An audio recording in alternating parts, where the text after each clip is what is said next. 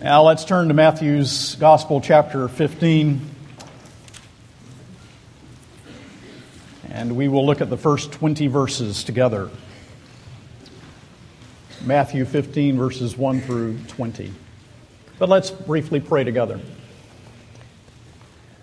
Almighty Father, help the under shepherd of the Lord Jesus, who is the great shepherd of his sheep to faithfully expound the text of Scripture. Give to us minds and hearts that are riveted upon truth. Help us to set aside, whether it be tired bodies or minds, or perplexities or concerns, joys or sorrows, so that we may focus upon Christ in this text.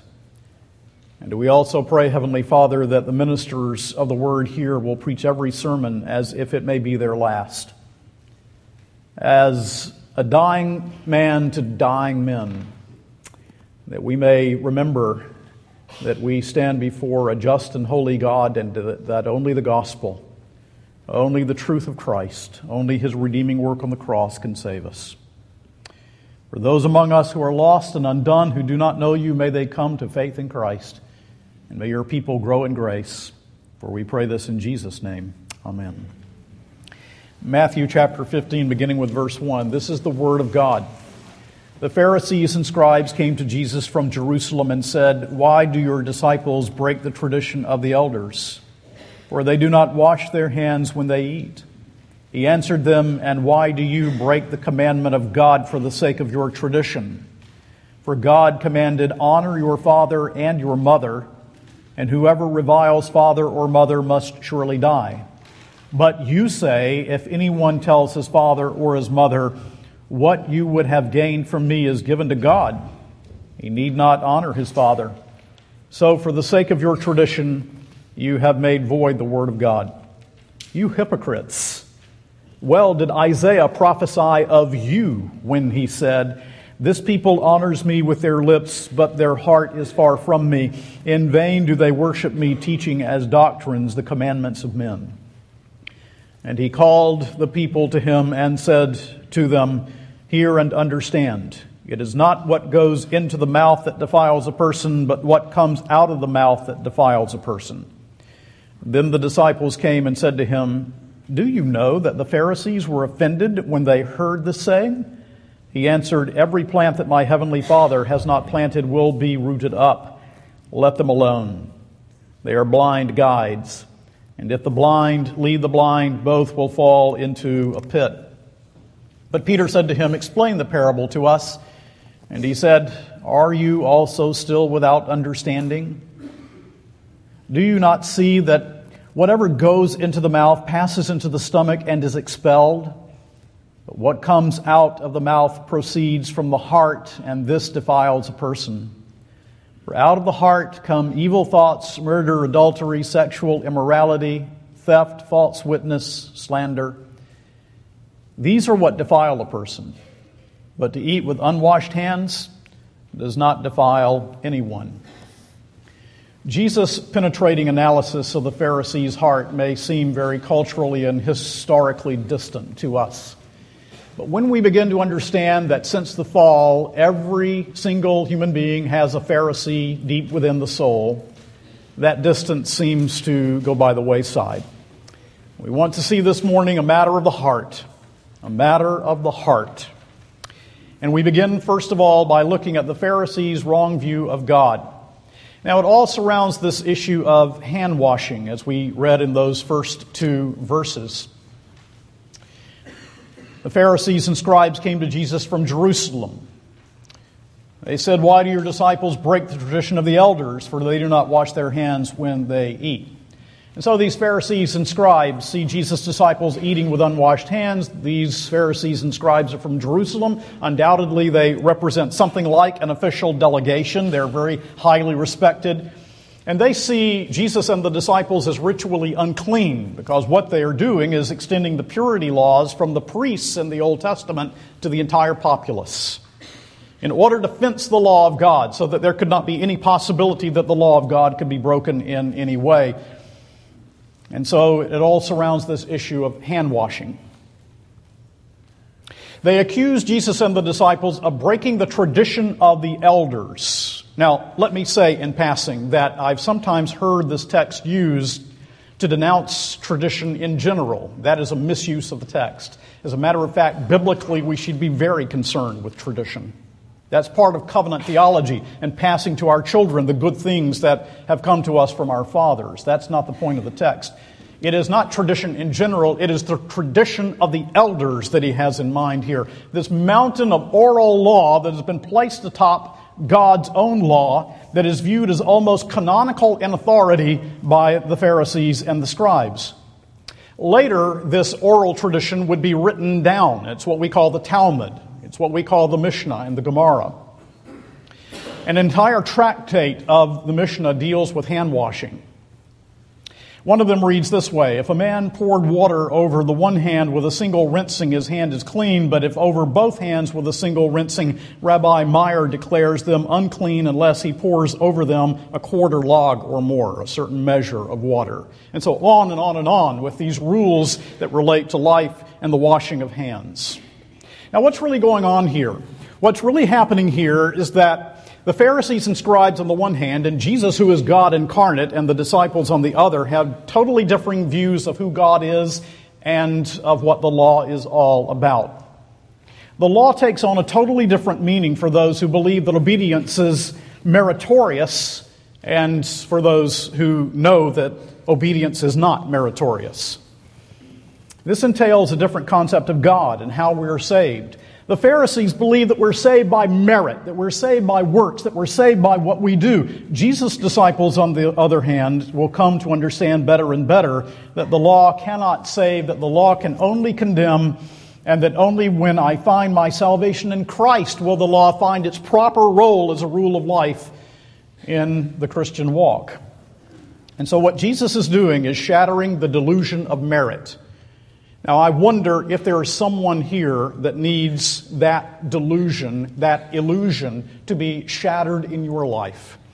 That you really, even though you may confess differently, that you really deep down believe, as did the Pharisees and the scribes, that God will accept me when I do certain things, act certain ways, when I follow certain prescriptions, when I obey His law, when I'm good to others that God will accept me. You need to understand that no one is accepted by God on the basis of what he does. We are only accepted by God on the basis of what Christ has done for sinners. So that's the first thing we see here. The Pharisees have a wrong view of God. Second thing, Jesus exposes hypocrisy. Now, in verse 7, when he says to the Pharisees and scribes, You hypocrites, and then he quotes from Isaiah 29. This is the first written record that Jesus, of Jesus speaking to the Pharisees and calling them hypocrites. Now, the theme has been there before. All the way back in chapter 6 in the Sermon on the Mount, we saw it around chapter 6, verse 2. But here's the first time he actually uses the term and calls them hypocrites. They made a show of their religion, their involvement in religious ceremony, they believed was an evidence of their relationship with God. Listen to me. Your involvement in religious rite and ceremony is no evidence of true conversion. Every truly converted person should be involved in worship, for example. We should care about these things very deeply. They have, a, they have a, an inseparable relationship to our Christian walk, but they do not justify us. They do not make us acceptable to God. They do not declare us right in God's sight. Involvement in religious ceremony is no sure evidence of conversion. So, the hypocrisy of the scribes and Pharisees is shown in a couple of ways in this passage. The first way, hypocrisy is shown by their merciless hearts. Now, this is found in about verses 3 through 6, in which they accuse the disciples of having broken the tradition of the elders. Jesus says, You have broken the law in favor of the tradition of the elders. Look again. He answered them, verse 3 And why do you break the commandment of God for the sake of your tradition? For God commanded, Honor your father and your mother, and whoever reviles father or mother must surely die. But you say, If anyone tells his father or his mother, What you would have gained from me is given to God, he need not honor his father. For the sake of your tradition, you have made void the word of God. They're merciless. Now, what's happening here is something in this period that was called Corban.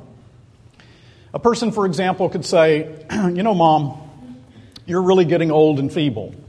And um, I, as your son, really ought to be taking care of you. I understand that, but you've got to understand that I have dedicated my money to the temple treasury. And uh, since I've dedicated it to God, I, I can't use it to help you. I'm sorry. But then he could say Corban over his substance, and he could make use of that money for himself. So it was all about self centeredness. And evidently, the scribes and Pharisees were acting that way toward their needy parents. They had merciless hearts. Why is there a connection between hypocrisy and a merciless heart? Well, it's very simple. Those who do not know themselves to have experienced the mercy of God will show themselves in various ways to have merciless hearts. It's only the person who is truly converted, who knows that God has shown him mercy, that will show mercy to others. Only when I know that I'm a criminal against God's law and deserve no good thing will I then be accepting of others around me who also are fellow sinners in need of the grace of God. And so their merciless hearts demonstrate hypocrisy. Second way in which hypocrisy is demonstrated is by their attitude to the Word of God. They invalidate it. Again, there in verse 6, Jesus says, You make void the word of God. And then amazingly, in verses 7, 8, and 9, he cites Isaiah 29. And I say it's amazing because look at how he introduces it in verse 7. You hypocrites, well did Isaiah prophesy of you. He goes all the way back to this 8th century BC prophet and he says, Isaiah was speaking about you.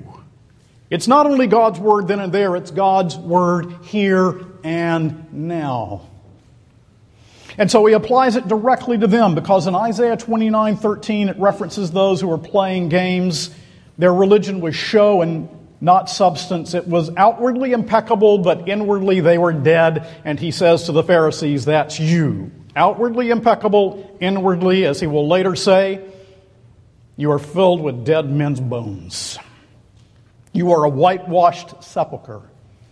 You trounce the law of God. And so Jesus' penetrating response to the Pharisees is this What does the Bible say? You show such concern for the law, show such concern for the Word of God, but you aren't reading the Word. You aren't knowing the Word. You aren't understanding the Word. What does the Bible say? You're hiding behind the tradition of the elders. You are hiding behind your achievements. You are hiding behind your devious plans, but you are wearing the emperor's new clothes. You are totally naked. And when the Word of God comes in all of its force and truthfulness, it rips off whatever shreds of merit you think you're wearing in the presence of a holy God. What does the Bible say? Jesus says to these Pharisees. Now, I think it will be a helpful thing if I remind you of something that I said way back there in chapter 6. We looked at the characteristics of hypocrites. I'm just going to mention them in passing again. Because this will come up time and again in Matthew. What are the characteristics of hypocrites? The inside does not correspond to the outside. Remember rich window cushions stuffed with hay, as one of the Puritans put it? They love their sin, but they will not cry, Search me, O God, and know my heart, try me, and see if there is any wicked way within me. The hypocrite does not have God's glory as his goal in life. The hypocrite tries to find merit somewhere other than in the righteousness of Christ. Hypocrites may hate sin from the trouble that sin brings, but not because it offends God. Hypocrites are never habitually low in their own eyes. No hypocrite desires the pure word of God. He cannot endure being dissected by the word. Hypocrites tend to live for the applause of men. And hypocrites are self deceived. They are very religious, but they are very lost. The word hypocrite originally meant actor. And that's what they're doing. They are playing a part, they are acting. And they're so good at it that they've forgotten that they're acting and that they think they're right. Now, when I go through that list, if you're like me, you'll say, Oh, I see too much of that in my own heart. Yes, every child of God can say, These things are too much a part of my life, but no child of God wants to stay that way. And every true child of God, when he hears these things, is driven to the cross and the blood of Jesus. Listen to me. God has not tied his grace to forms. Form is important. All things should be done decently and in order. We come to the Lord's table, there's a form. We have a worship service, there's a form. In your personal prayer life, I hope there is a form. Form is extremely important, but God has never promised to tie His grace to forms. And these people thought that just by going through the motion of form, that God owed them grace. Third thing, true defilement is expounded by Jesus here. True defilement. Jesus says, look, it's not what you take in. It's not by dietary laws and washing your hands and it's not what you take in that's going to defile you, it's what comes out that defiles you. The source of defilement is the human heart. And in verses 12 through 14, the disciples came to him do you not know that the Pharisees were offended when they heard this saying? He answered, Every plant that my heavenly Father has not planted will be rooted up. Let them alone. They are blind guides, and if the blind will lead the blind, both will fall into the pit. Don't you know the Pharisees were really offended when you said this about their forms? Jesus doesn't say, Well, I'm, you know, I need to go find them so I can apologize. He doesn't apologize. This was the truth, and the truth only can set us free, and they needed to hear the truth. You know, preaching that rarely offends anybody never helps anybody. It, it, when the gospel, I actually read, an evangelical leader actually said this. I read it recently. He said, If people are being offended when you preach, you're not preaching the gospel right. And I couldn't believe my eyes. Because Jesus says, and the Bible says, the opposite. When the truth is truly preached, sometimes people are going to be offended. Paul spoke of the offense of the cross. So he doesn't apologize. As a matter of fact, he digs it deeper. And Jesus says the Jews see themselves as God's plant, but they're not. You Pharisees are not of God's planting. You are not what you think you are. Some people are of man's planting that think that they are of God's planting. And God promises that a day is coming in which there will be an uprooting. Now, let me ask myself, you ask yourself, am I the plant whom the Lord has planted, or am I the plant that only man has planted? You know, Jonathan Edwards, when the revival was there in Northampton in the 18th century, that massive revival that converted so many as the Holy Spirit was at work, he says, those unconverted professors, those who profess faith in Christ who are unconverted, those unconverted professors are in the most dangerous state in which a man can be. And that's what you have with the Pharisees. They are unconverted professors of faith in Jehovah. Of course, Satan cannot pluck those who are truly planted by God, but of them, he says, they're, they're blind, they're guides to the blind, they're going to lead other people into the ditch because they're following blind men And Jesus says to the disciples, let them alone. In other words, God is going to deal with it. Let them alone. And then he explains, answering the question, what does the little parable mean? What does this mean? It is not what goes into the mouth that defiles a person, but what comes out of the mouth. This defiles the person. That's the parable. What does it mean? Don't you understand? Jesus says, and then he explains. And look at verses 17 through 20 again. Do you not see that whatever goes into the mouth passes into the stomach and is expelled, but what comes out of the mouth proceeds from the heart, and this defiles a person? For out of the heart come evil thoughts, murder, adultery, sexual immorality, theft, false witness, slander. These are what defile a person, but to eat with unwashed hands does not defile anyone. What goes into the body is mere food. What comes out of the mouth is a manifestation of the heart. And so Jesus describes the human heart as a den of evil. It's a description given by him who cannot lie, that from the heart all these things proceed. These are not just mistakes because of environment. He's putting his finger right on the sore, which is the human heart, the affections of the heart.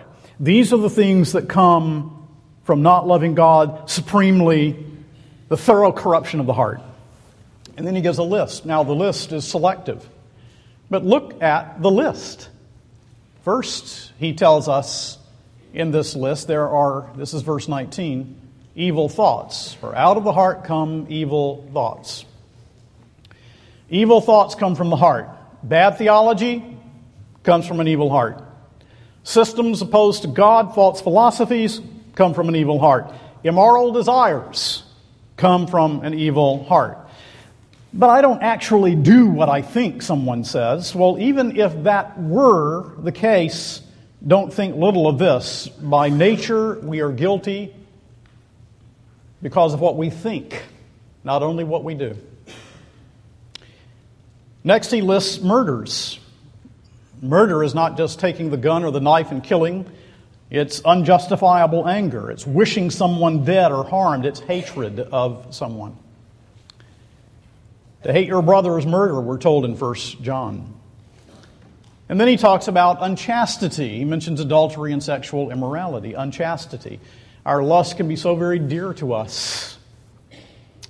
Pornography, magazines, little boy sitting here, young man sitting here, let me tell you, don't follow older boys in looking at things that your eyes shouldn't see. It can grip your heart, it can take over your life, it can put a thought in your mind, a picture in your mind that will be there the rest of your days to plague you. It's unchastity.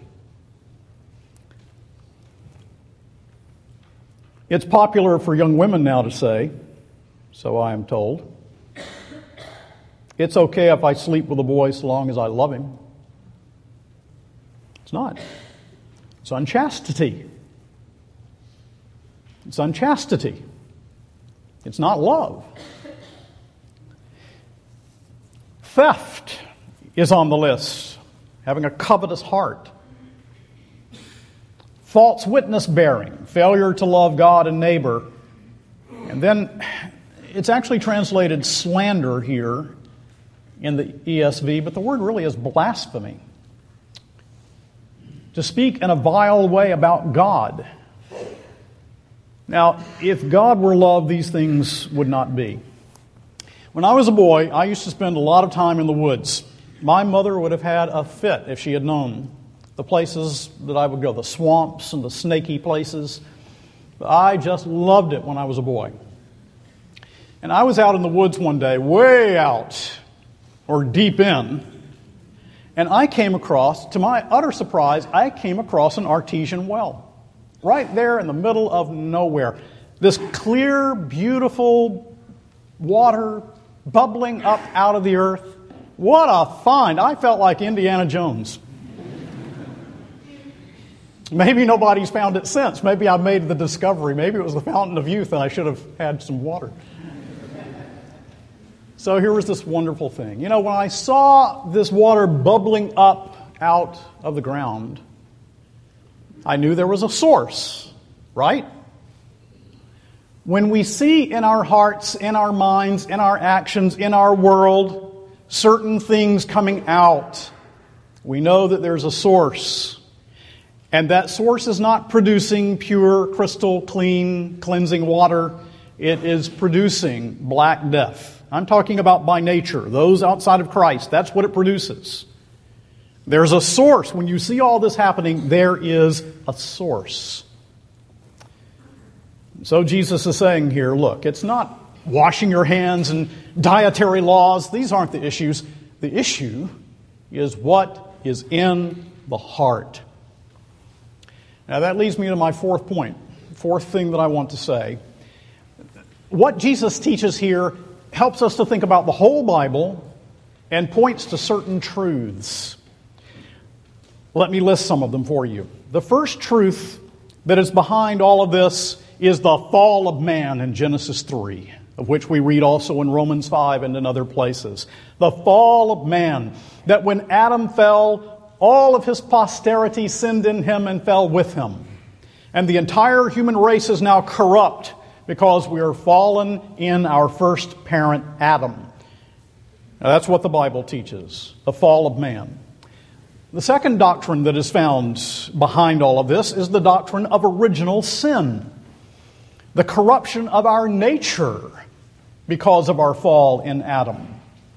As the psalmist said in Psalm 51 Behold, I was brought forth in iniquity, and in sin did my mother conceive me. You know, this list is really all about original sin. You, look at this list again. For out of the heart, this is verse 19, come evil thoughts, murder, adultery, sexual immorality, theft, false witness, slander. My wife took a CD of one of my sermons to a neighbor. This was some, some time ago. And uh, the neighbor listened to it, brought it back. Vicki said, What did you think? Well, I really liked it, except when he talked about sin. Well, what was the problem there? Well, you see, I'm an educator.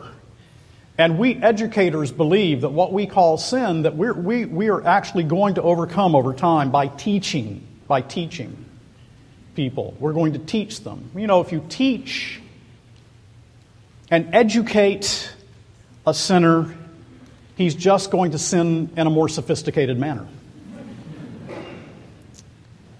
Education is not is, is wonderful, but education is not going to solve the problem of the human heart. Turn your Bibles to Romans 3, will you?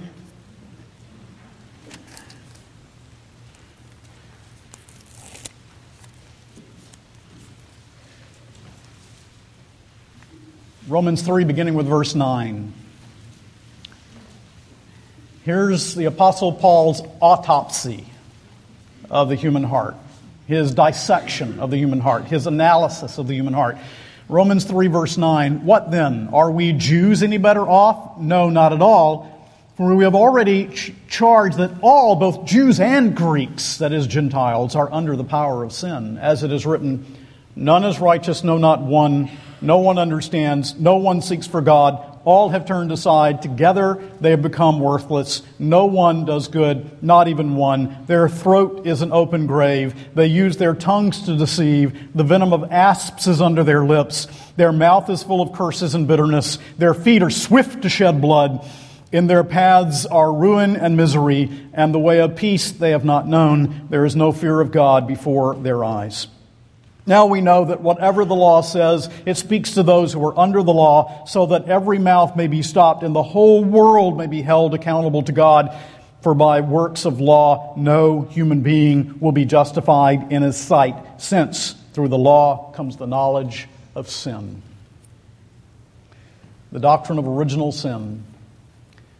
But more positively, not only have we seen the doctrine of the fall, the doctrine of original sin, but we also see the necessity of the new birth, the doctrine of the new birth, because only a God of grace can bring life to spiritually dead hearts. You know, when I preach, and I'm called to preach the Word of God, it's, it's like taking the Word is like a dandelion. The Spirit of God blows and takes the various pieces of the dandelion into various hearts and germinates the seed. That's His work. Only He can do that. Only He can save a sinner. Only He can regenerate. Only He can take the Word to convert the heart. But let me tell you, when He does, He does.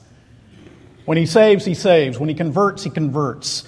I remember when I was a boy, when I was undone and I was lost and there was such darkness in my soul, and when Christ called me to Himself, it was instantaneous and all of my carnal thoughts about God, my wrong thoughts about God. I'm not saying I understood everything properly, but nonetheless, all of them were nailed to the cross. And I began to grow and understand who God is, who man is, what the world was all about, what his purpose in my life was all about. That's the new birth. Supernatural, regenerating work of the Spirit of God. But also, as we think about this list, as we think about the human heart, it also points us to the doctrine of the imputed righteousness of Christ. For what does the Spirit of God do? He regenerates, He grants saving faith, and then we embrace Jesus Christ freely offered in the gospel. Christ, the representative and surety of His people, obey the broken law, and He transfers His perfect record to the account of the believer. The Bible says that's justification by grace alone, through faith alone, through the work of Christ alone. Listen. That's the standing or falling doctrine of the church. That is the most, that is the cardinal doctrine of salvation in the Christian faith.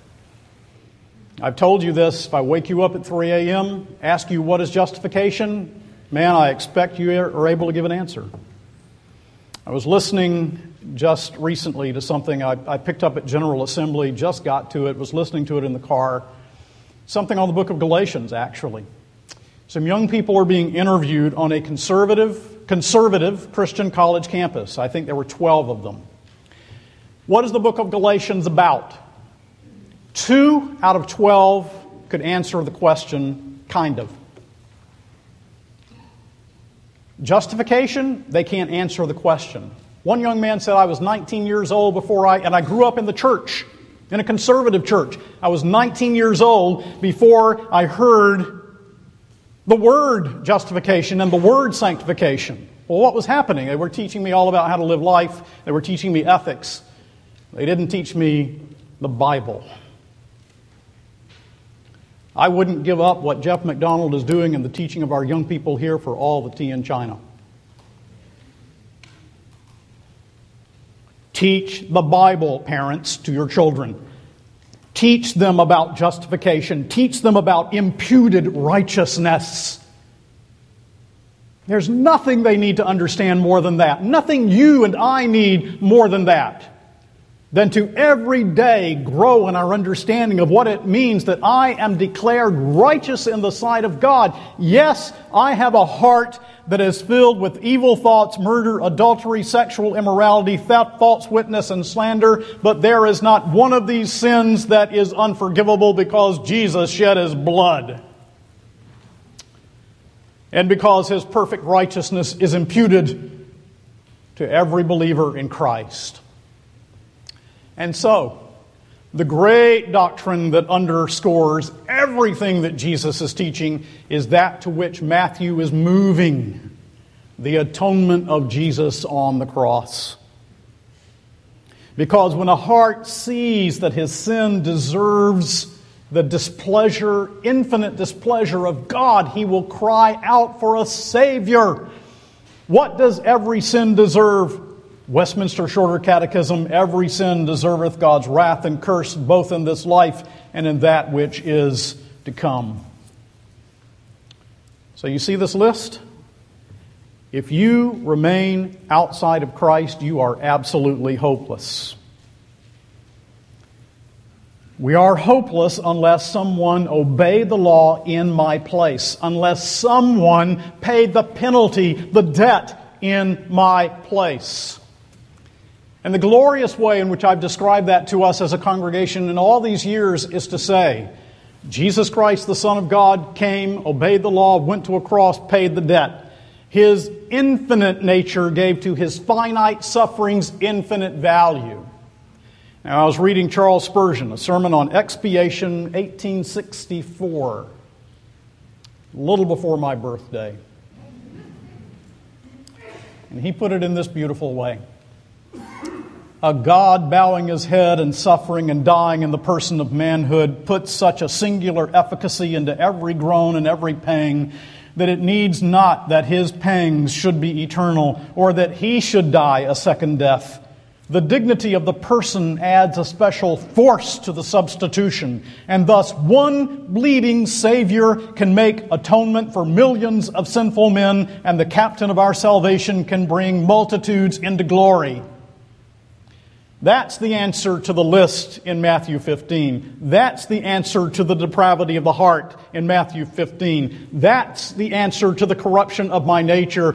Jesus is God's Son who shed his blood and removes my guilt once and for all and imputes his righteousness to the account of every believer in Christ. And that's what the Pharisees they didn't get. They never looked to grace. Oh, they talked about grace, but they never understood grace. They had a low view of God's law. They believed that the law of God was keepable. Now turn again to the book of Romans. Keep your finger in Matthew because we're coming back. But in the book of Romans, the 10th chapter. Now here's the problem with the, the Jew of Paul's day. This was Paul's problem, it's our problem. Romans 10, verse 3 for being ignorant of the righteousness that comes from God. Now, that's the imputed righteousness of Christ, the perfect record of Christ. Being ignorant of the righteousness that comes from God. And look at this seeking to establish their own. They did not submit to God's righteousness. So here it is. You must either disown your own righteousness or you must disown the righteousness of Christ. But you cannot mingle the two. You cannot say, I'm going to have my perfect record, my merit, my righteousness, my good works, as if we had any, and I'm going to have the righteousness of Christ to somehow supplement where I fail. No. It is altogether the perfect record of Christ. I have no merit of my own. And so let me ask do you see your need? Our need must be very, very great indeed, infinitely great if it required the Son of God to come into this world to pay the penalty and the debt of my sin. It is indeed an infinitely deep need. This, this human heart filled with corruption is a bottomless pit. You need, I need the precious, what Peter calls the precious blood of Christ. You need a gracious intervention. Ignore the cross, and you are neglecting your own soul with eternal consequences. And so I call you to faith in Christ, my friend. Trust in Christ alone for your redemption. Now, hear this and be glad. Those of us who, by the work of the Holy Spirit, have seen that our hearts are corrupt through and through, and we cannot do one thing to save ourselves, let me take you all the way back to the first chapter of the book of Matthew and remind you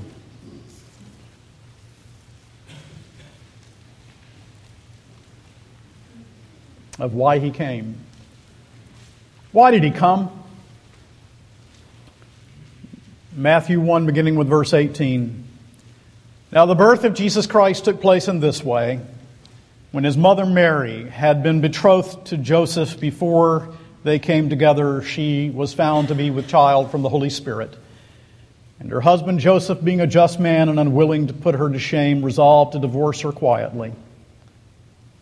But as he considered these things, behold, an angel of the Lord appeared to him in a dream, saying, Joseph, son of David, do not fear to take Mary as your wife, for that which is conceived in her is from the Holy Spirit. She will bear a son, and you shall call his name Jesus, for he will save his people from their sins. Talk about Christmas in November. People of God, why did he come? He didn't come for good people, he came for sinners. What did he do? He saved his people from their sins. So I ask you, as we come to the table of the Lord, does not your renewed heart, once black, now cleansed by the blood of Jesus, does not your renewed heart shatter in pieces with the joy that fills it as you consider you are washed clean by the blood of the Lamb? Does it? Let's not live mechanically. Let us not live as machines. Let us not come to the table just out of mere form but with warm, passionate hearts beating with love for the one who loved us and gave himself for us, Jesus Christ our Lord.